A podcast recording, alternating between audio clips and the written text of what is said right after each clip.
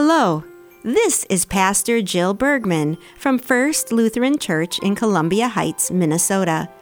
I welcome you to our Advent series where we will dive into the Psalms, seeking ancient wisdom as we prepare to once again welcome Jesus into our world.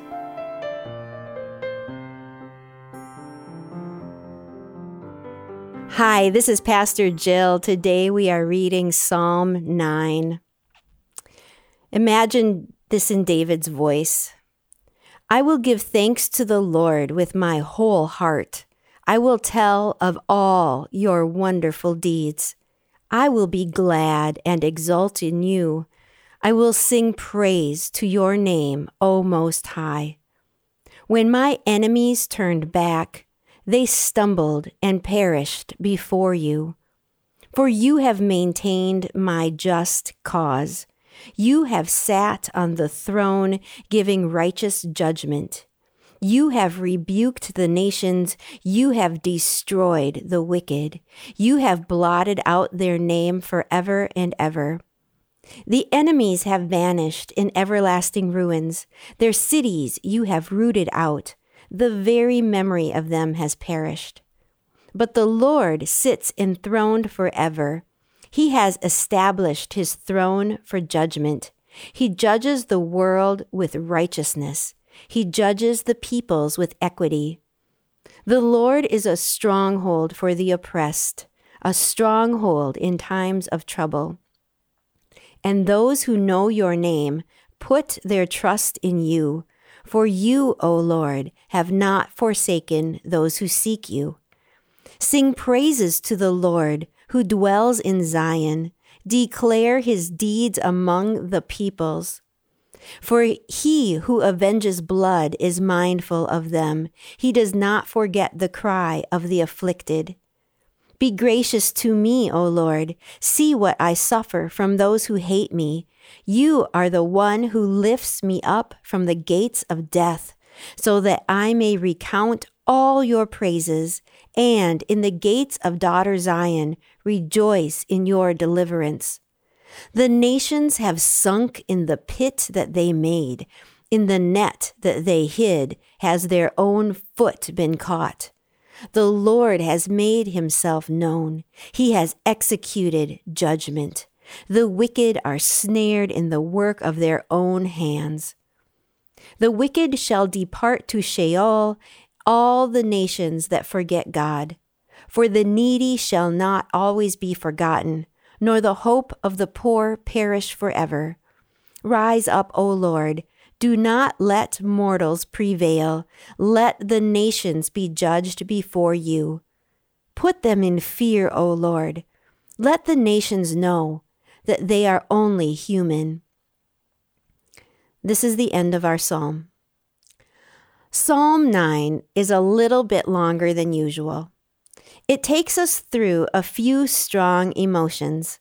It begins by praising God for deliverance from some very big and scary enemies.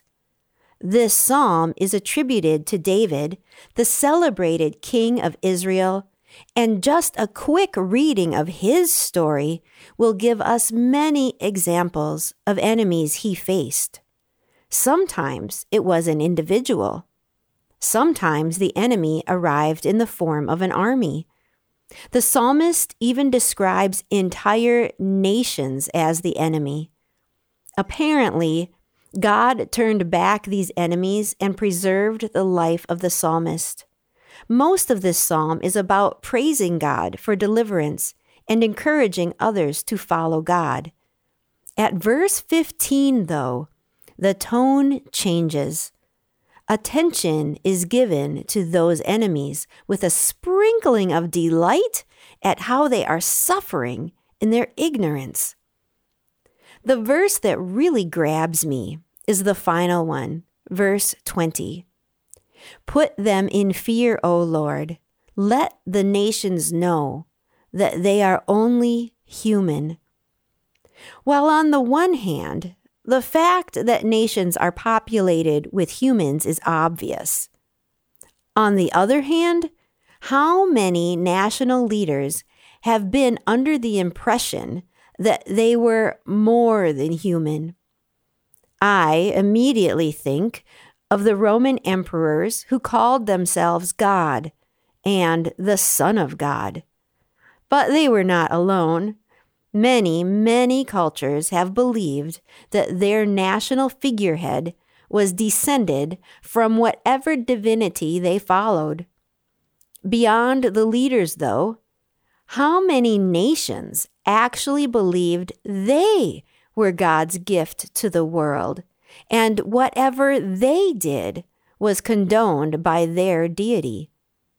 Such hubristic notions have actually been used to support genocide and eminent domain and slavery and terrible suffering experienced by those not currently in power. It certainly isn't difficult for listeners today to name several world leaders, both as individuals and as nations, who may be mistaken about their own divinity, or at least what they believe to be divinely granted power. Whether we find ourselves as a persecuted people or an empowered people, it is important to remember that all of us are only human. Humans do not know everything humans are not responsible for everything. In many ways, that is a relief.